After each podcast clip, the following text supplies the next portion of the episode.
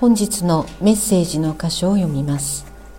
本日のメッセージの箇所はマルコの福音書第15章42節から47節。聖書は後ろの方新約聖書の102ページになります。マルコの福音書第15章42節。すっかり夕方になった。その日は備えの日。すなわち安息日の前日であったので。有股屋のヨセフは思い切ってピラトのところに行きイエスの体の下げ渡しを願った。ヨセフは有力な議員であり自らも神の国を待ち望んでいた人であった。ピラトはイエスがもう死んだのかと驚いて百人隊長を呼び出しイエスがすでに死んでしまったかどうかを問いただした。そして百人隊長からそうと確かめてからイエスの体をヨセフに与えた。そこでヨセフは雨布を買いイエスを取り下ろしてその雨布に包み岩を掘って作った墓に収めた。墓の入り口には石を転がしかけておいた。マグダラのマリアとヨセの母マリアとはイエスの収められるところをよく見ていた。本日はこの箇所より前に進むためにと題してメッセージをお願いします。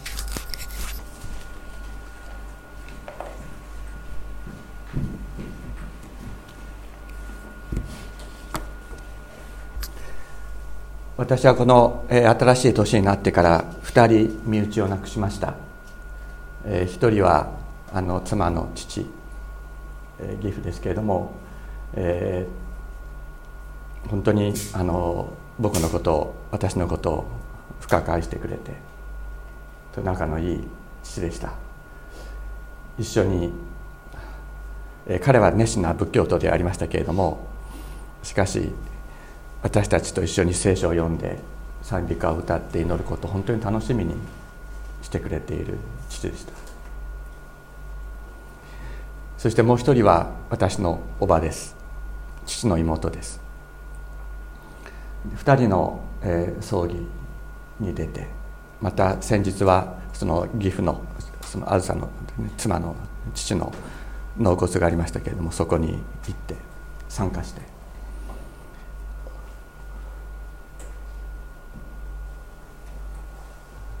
葬ることということについて深く考える時を与えられました。また、えーまあ、歴史的な意味での仏教とキリスト教との関係のことなどについても勉強などをしたりして、えー、いろいろな理解が深まったなというそういう時でもありました。今日ここで読んだのは今日これから私たちが学ぼうとしているのはイエス様の葬りの箇所です。どの福音書にもイエス様が墓に葬られたということが書いてある。これは非常に重要なことである。さほど重要なことでなければイエスは十字架にかけられて死にまし死んだ。そしてよみがえったとだけ言えばいいはずなのにどの福音書にも墓に葬られたとこう書いてある。記録している。それはそのことが非常に重要なことであったからであります。聖書にはですね「葬る」という言葉が全部で144回出てきます。そしてその、えー、全てにおいてですね死者の尊厳を守るというそういう意味があります。葬られなかった人が何人かいるんですけれどもそれは葬ることによって尊厳を守ることを行わないというつまり葬らず葬らないということはその人の尊厳を守る必要はないというそういう意味で葬らないということをわざわざしている箇所が何箇所かある。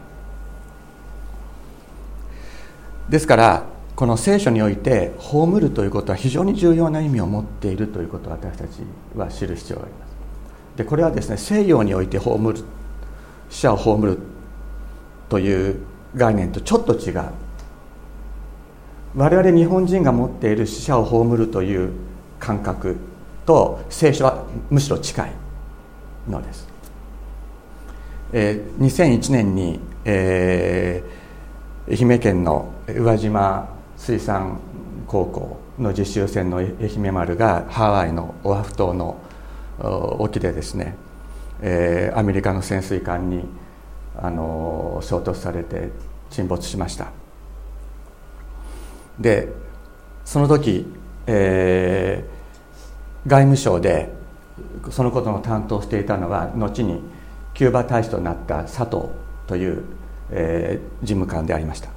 でこのあのその佐藤さんがですね、えー、キューバ大使であった時に私の大学に講演に来てくれたことがありまして私はその時の愛媛丸の時のことについて彼から話を聞きました。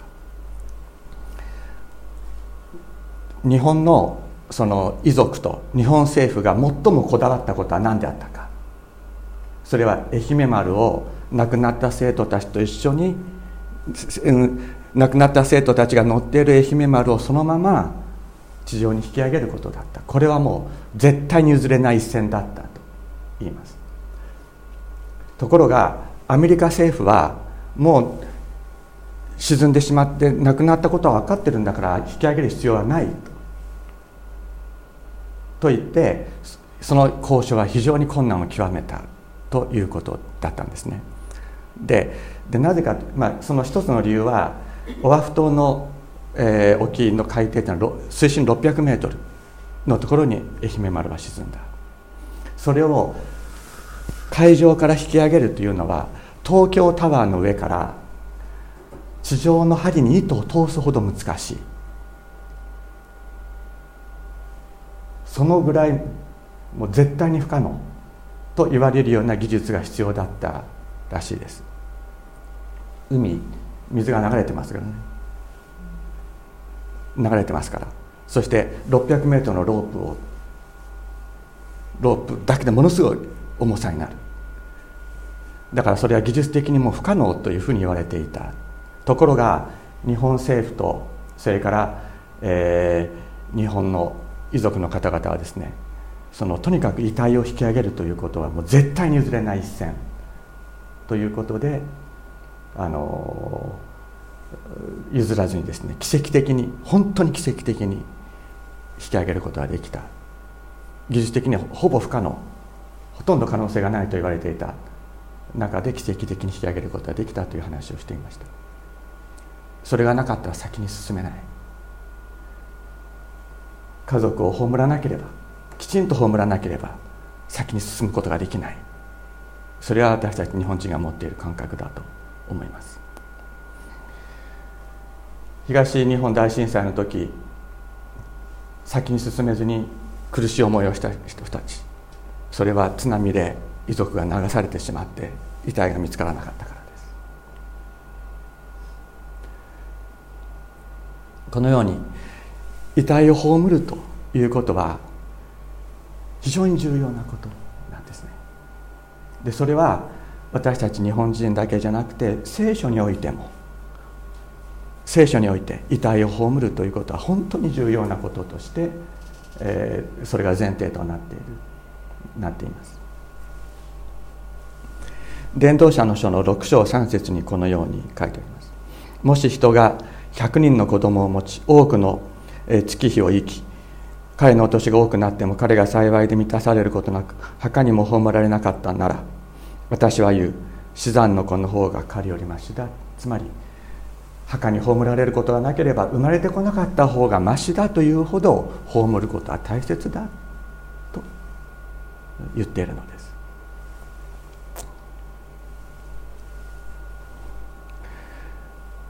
えー、また逆にですね、えー、エレミア書これから、えー、バビロンに滅ぼされようとしている。主の、えー、御心に従わずこれからバビロンに滅ぼされようとしているエルサレムについてエレミアはこのようにえー、予言しています。誠に主はこのところで生まれる息子や娘につきまたこの国で彼らを産む母親母親たちや彼らを産ませる父親たちについてこうおせられる。彼らはひどい病気で死ぬ。彼らは痛み悲しまれることなくまた葬られる葬られることもなく地の肥やしとなるまた剣と飢饉で滅ぼされ屍は空の鳥や地の、えー、獣の餌食となると。つまり神様にの御心に従わずその呪いを受ける者たちは葬られることがないと言ってこのことからもですね葬るということがいかに大切なこととして聖書の中で語られているかということがわかると思います。今日の箇所えすっかり夕方になった。その日は備えの日すなわち安息日の前日であったので有馬隊のヨセフは思い切ってピラトのところに行きイエスの体の下げ渡しを願った。ヨセフは有力な議員であり自らも神の国を待ち望んでいた人であった。イエス様が十字架にかけられたのは金曜日、えー、そしてユダヤではですね金曜の日没から土曜日の日没までが安息日であって安息日には基本的に何もしてはいけない。料理も作ってはいけない。お茶碗洗うのはいい。だけどあの作ってはいけない、まあ、そのぐらい厳しい、えー、安息日の規定がありました。イエス様は午後3時ぐらいまでには亡くなったと言われています。で普通はですねあの十字架にかけられた人たちっていうのはローマの中では数日間生き続ける。そしてあのハゲワシとかですねハゲタカとかあとカラスもそうだと思いますけどそういう鳥がですねその体の肉をついばみに来る。そしてもう本当に見るも無残な形で死んでいく。それが十字架刑だったんです。ローマの中で。だけどイエス様は十字架にかけられて数時間で亡くなった。息を引き取られた。それは自然に十字架にかけられた者たちが自然に死んでいくような状態で死んでいったのではなくてイエス様ご自身が贖いの血を流してそして自分の命を罪の贖いのために注ぎ尽くして息を引き取られたということを意味しています。ですから非常に短かったんですね。でピラトはですねもう驚いてしまったわけです。えそんなに早く死んだのか。ということで驚いた。ところがそれがもう前安息日の、あの、がこれもうすぐ始まるというあと数時間で安息日が始まるというところだったのでとにかくそのイエス様の遺体をですねあの十字架から下ろしてそして墓に葬りたいというふうにイエス様に付き従っていていた女の人たちは願ったに違いない。そこでですね有力な議員であった有股屋のヨセフという人この人がピラトにところにですね思い切って、えー、イエス様の体の下げ渡しを願ったということ。まだイエス様の体は十字架についたままです。その時は。まあ、ピラトと面識があったのではないか。面識がなかったらいきなり話をするのは難しいかもしれない。会うこと自体が難しいかもしれない。ひょっとしたらこの人はローマローマの市民権を所有してしてたのではないかと、えー、考える人たちもいます、まあ、いずれにせよですねローマ帝国の決定に反する行為なんです。つまりローマ帝国の決定というのは十字架にかけたということはさっき言ったようにもう最後はもう鳥に食べられてそしてもうボロボロもう体がボロボロになるまでそこにあの晒し物にする。というのがローマの決定なんですね。それに反するそれに反することをしようとしているわけです。すごく大変なことだった。勇気のいることだったと思います。またユダヤの議会の決定に反する行為でもあります。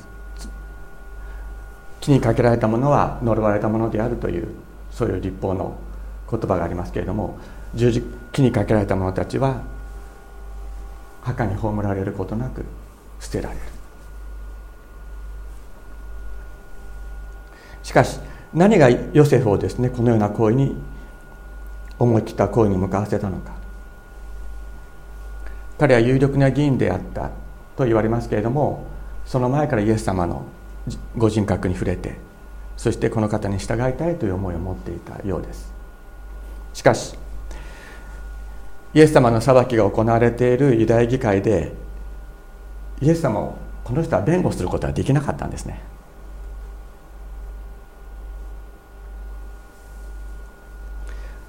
そして彼が見たのは何だったかというと自分の正しさを主張せず十字架に向かっていくイエス様の姿だった理解できなかったと思います。なぜイエス様は自分の正しさを主張しないのか。理解できなかったと思う。しかし彼はイエス様の死を目撃しているわけですからイエス様の十字架のところまでついていったはずです。十字架の上のイエス様の姿を見上げそしてそこに神の子の姿を彼は見るんですね。ローマの百人隊長が誠にこの方は神の子であったと告白しますけれどもそう違法人のローマ人が告白せざそう告白せざるを得なかったイエス様の神の子の姿を彼も目撃するんです。ユセフ自身この方こそ誠の王誠の神の子と告白せざるを得ないそういう信仰が与えられイエス様の十字架を見上げることによってですねその信仰が与えられていく。ヨハネヨセフ自身も神の国を待ち望んでいたとありますけれどもこの方こそまことに神の国をこの地にもたらした方でありこの方こそ王であったということを自分の行為をもって証しせざるを得ないそのような導きを与えられたわけです。そして彼はですね自分が持っていた社会的な地位とそれから財産を用いてこの方を葬ろう王としてこの方を葬ろうとするわけです。この葬るということについてはあの先ほどもですねあの言いました通りどの福音書でも語られていて葬りということただ死んだだけじゃなくて葬られというふうに書かれているのはなぜかということがあのハイデルベルク信仰問答の中で、えー、教えられています、えー、今ここにスライドにあるのはこれは、えー、使徒信条の一部ですね、主は精霊霊によりて宿り乙女マリアより生まれポンティオポンテオピラトのもとに苦しみを受け十字架につけられ死にて葬られ。なぜこの葬られというのがついているんですかというのがハイデルベルク信仰問答の問い41にあります。なぜこのことこの方は葬られたのか。でその答えはそれによってこの方が本当に死なれたということを証しするためですとあります。皆さんどうでしょうか？あの私がですねあの飛行機でどっかに行ったとします。でその飛行機が途中でですね墜落したとするでしょ？墜落したとするでしょ？で空中の高いところで墜落というか爆発したかなんかで。で遺体が見つからない。ってことになってですね、まあ、岩本天皇が死んだっていうことになった後にしばらくしてからですね私がこう戻ってきたらどう思いますか？え先生知らなかったんですか？ってことになるんじゃないですか？いや私は復活したんですって 言ってもですね どうでしょう？分かんないですよね。分かんないですよね。葬る遺体を確かに葬るということは確かに死んだということの確証であるわけです。つまりイエス様が100%人間として死んだということの証これが葬るということであるわけです。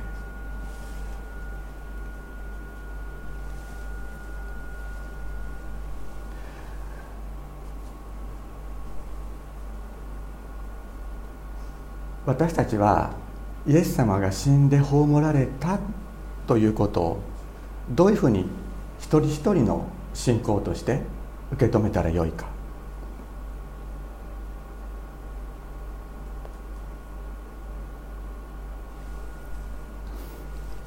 こっちが先かな。イエス様は私たちと同じように死んだんです。つまり私たちもイエス様と同じように死ぬ。そこに復活の希望があります。イエス様が死なれたように私たちも死においてイエス様は私たちと一つになってくださった。私たちがイエス様と一つになっているならイエス様が復活なさったように私たちも復活する。ここに復活の信仰があります。だから葬りなしに復活ないんです。葬られることなしに復活はない。これが聖書が言っていることです。ヘブルビテの手紙の中でこのように語られています。2章14節から。そこで子供たちこれは人のあの人間のことです。子供たちは皆血と肉とを持っているので主もまた同じようにこれらのものをお持ちになりました。それはこのその死によって主の死によってですね悪魔という死の力を持つ者を滅ぼし一生涯死の恐怖につながれて奴隷となっていた人々を解放してくださるためでしたと言っている。イエス様がは死によって悪魔の力を滅ぼした。悪魔の死の力というのは何かというと罪ある者は死ななければならない。罪ある者は死な死ななければならない。滅びなければならない。それが悪魔の力です。ところがイエス・キリストが十字架において表された力は何であったかというと贖いの血を流すことつまり命を与えることによって死ぬ。贖いの血を流すことによって死ぬという死であった。罪ある者たちを支配する死というのは死に対する刑罰としての死である。それを悪悪魔はそれを自分の力として持っているというんです。ところがそれに当てはまらない死というのが出てきた。出てきた。あれ出てきたんじゃない。現れた。つまり悪魔の力に大きな風穴を開けるっていうかそれをもう打ち壊してしまうような死というものが現れた。それがイエス様の十字架の死だった。それは罪によって死ななければならない死ではなくて贖いの命を注ぎ尽くすことによって死ぬ。そういう死がイエス・キリストの死であった。ここに悪魔の力は打ち砕かれたと言っているのです。ですから死にですね全く新しい意味と局面がここに作られたということです。死は全く違う意味を持つようになったということなんです。イエス様が十字架において流された血そして血を流し尽くして命を流し尽くして死なれたその死というのは死について全く異なった意味と局面を人間に与えた。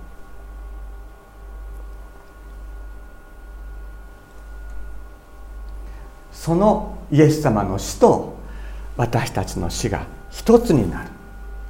これが私たちが死に向かう私たちが持つ希望です。イエス様の死と一つになれる。悪魔を打ち滅ぼしたイエス様の死と一つになるのがイエス様を信じる私たちの死な死なんだ。そこに私たちに与えられる希望があります。だから私たち全員死にます。間違いなく死にます。例外はありません。例外はない。しかし私たちは死においてイエス様と一つになる。死を滅ぼした悪魔の力を滅ぼしたイエス様の死と一つになれる。だから私たちが死ぬ時っていうのは罪に対する罰としての死ではなくていいですか？自分たちが死ぬのは私たちが死ぬのは罪に対する罰としての死ではなくて悪魔の力を打ち滅ぼしたイエス様の死それと一つになるんだっていうんです。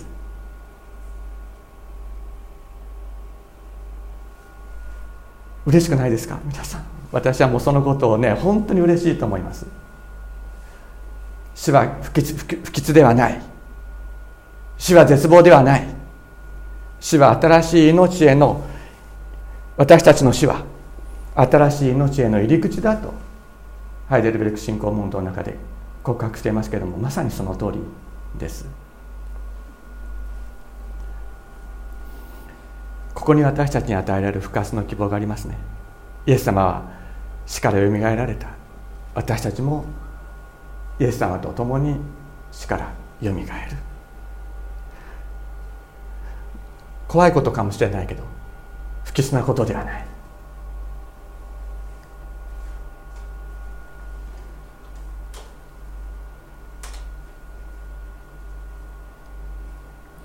だから私たちイエス様と一つになりたい。私たちの希望願いは何かって言ったらイエス様と一つとなることなんです。イエス様と一つとなること。日々十字架にかけられたイエス様とに接ぎ木されてイエス様の命を受けながら生きていく。その時にイエス様と一つとなるその実感というものを私たち与えられていきます。ローマ人の手紙の中でパウロはこのように告白しています。6章4節。私たちはこの私たちはキリストの死に預かるバプテスマによってキリストと共に葬られたのです。それはキリストが道の栄光によって死者の中からよみがえられたように私たちも命にあって新しい歩みをするためです。もし私たちがキリストに継ぎ合わされてキリストの死と同じようになっているのなら必ずキリストの復活とも同じようになるからです。私たちがキリストの死とキリストに継ぎ合わされてキリストの死と同じようになっているのなら必ずキリストの復活とも同じようになる。必ずそうなる。これが私たちに与えられている希望であり命です。私たち必ず死にます。しかしそれは絶望ではありません。希望です。私たちは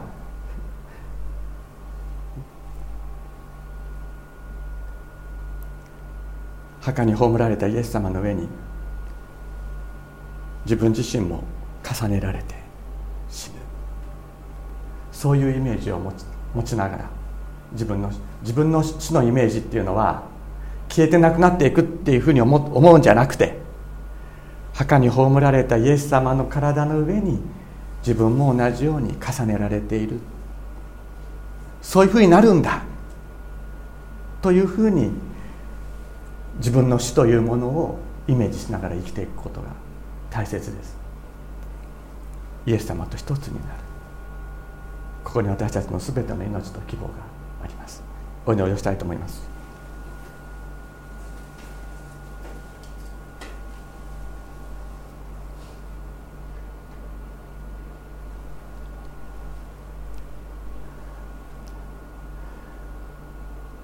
天のお父様私たちは全員確実に死ぬ時を死ぬ時がありますが罪の刑罰としてではなく贖いの命を流し尽くして死んでくださったあなたと一つとなるそのような死を死と一つになれる時が来るということを今日私たちは聖書を通して知りました。希望を与えてくださったことを感謝いたします。天のお父様誰も自分の力で死に打ち勝つことはできませんがあなたが勝ってくださったその死私たちはあなたと一つとなってあなたと一つ一緒に葬られる。そのことを人生の最後の目標として生きていくことができるように導いてください。主様あなたと一つとしてください。今日々生きていく時も今この時十字架のあなたに接ぎされあなたの十字架の血を受け清められ命を受けて生きそしてまたあなたと共に死ぬことができますよう私たちを導いてください。尊いイエス様の皆によってお祈りします。